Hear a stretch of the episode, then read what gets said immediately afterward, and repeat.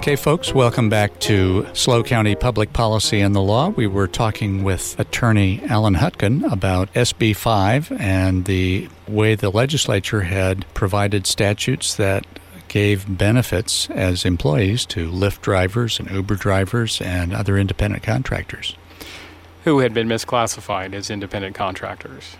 And uh, so when you say misclassified, what do you mean, Allen? So the reason employers like to classify people as independent contractors is because then they don't have to pay them overtime, they don't have to pay them for meal and rest breaks, they don't have to pay them for expenses that they incur in the course and scope of their work. Well, and they don't have to put in for their social security taxes. That is true as well. And so there's a much bigger burden placed on people who are classified as independent contractors. And so that's why a lot of employers were misclassifying workers as calling them independent contractors. I represent a group of truckers down in LA who worked at Long Beach Harbor, and the business forced these truckers to create their own businesses so that they call them they could call them independent contractors.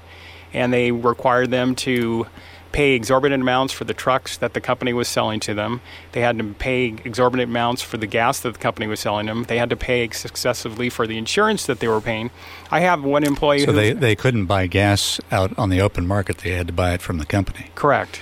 It's like the company town. So I had an employee who worked mm-hmm. 80 hour a week. I still do, and he got a three dollar and nineteen cent paycheck for 80 hours of work working for a trucking company after they deducted everything in, because they called him an independent contractor and they forced this all on him. And that was when he just said enough. He, he, we, we still have that paycheck, and it's just shocking how employers take advantage. And so we have a class action pending down in LA Superior Court on that representing this group of truckers who were exploited by their business because they were forced to become independent contractors. And you're uh, not getting paid on that. You're having to fund that yourself. Is that right? That is true. And that case has been pending since 2017 or 18. So, folks, uh, you can see that, that private lawyers work long and hard and sometimes for years without a dime in payment in order to take these kinds of cases. Well, I, I want to break away, Allen, because I want to tell folks about next week's show. Okay. And uh, we're going to have a really interesting show next week, folks. We're going to have a uh, very important set of interviews focused on local city and county policies and how those policies will advance or impair your quality of life. Be sure to tune in Saturday, June 17th at 10 a.m. to hear from veteran San Luis Obispo City Councilwoman Andy Pease to explain city policies on transportation, parking, green building, and recycling for supplies of water. Then at 11 a.m., hear my conversation with 3rd District Supervisor Dawn Ortiz Legg about San Luis Obispo County's recent changes in policy direction on a, a wide variety of issues affecting your family and quality of life. If you'd like to hear from a, an office holder, lawyer, or activist here at SLO County Public Policy and the Law, you can email me at stu.jenkins at dimescentralcoast.com. You can hear a podcast of today's show by logging into knews985.com. That's K N E W S 985.com. Just click on the SLO County Public Policy and the Law tab and you can scroll all the way down to this show.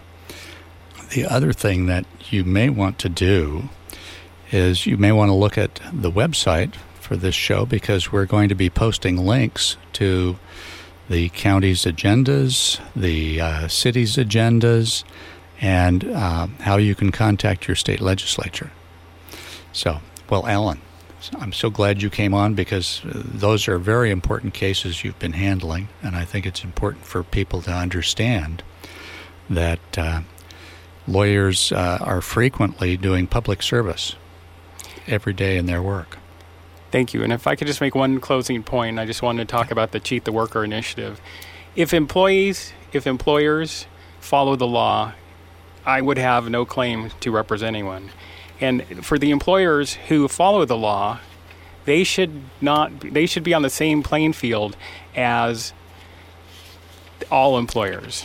So the ones who cheat have an unfair advantage against the ones who don't who don't follow the law. So the cheat the worker initiative should fail should fail miserably because it allows for the exploitation of workers. Allen, I, I think you have a great career in uh, political consulting because uh, you're translating the California Fair Pay and Employer Accountability Act, which is going to be on the ballot in 2024, November, um, into the cheat the pay.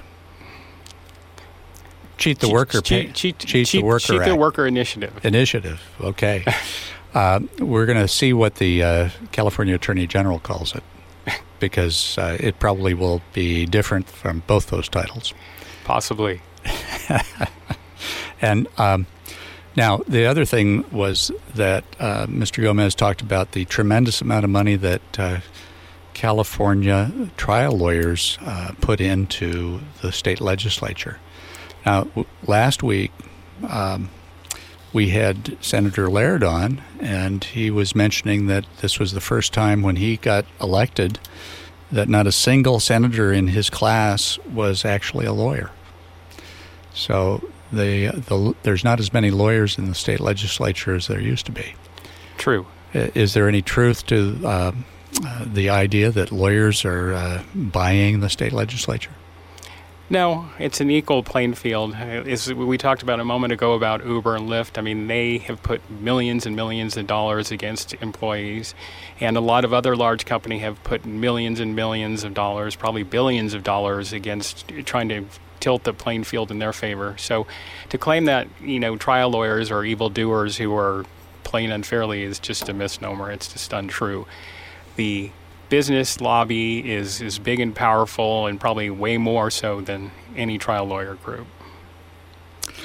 And of course, folks, uh, the uh, someday we may get public financing, but uh, the challenge is how to how to structure that.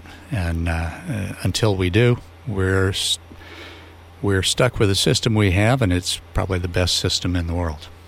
Agree. Yeah, as as uh, Churchill said, uh, the Americans always do the wrong thing and until they've tried everything, and then they do the right thing. so, folks, thanks so much for tuning in to SLO County Public Policy and the Law. Allen Hutkin, I appreciate you coming on. I hope you'll be back again. I appreciate the invitation. For more information on SLO County public policy and the law, visit our website, knews985.com.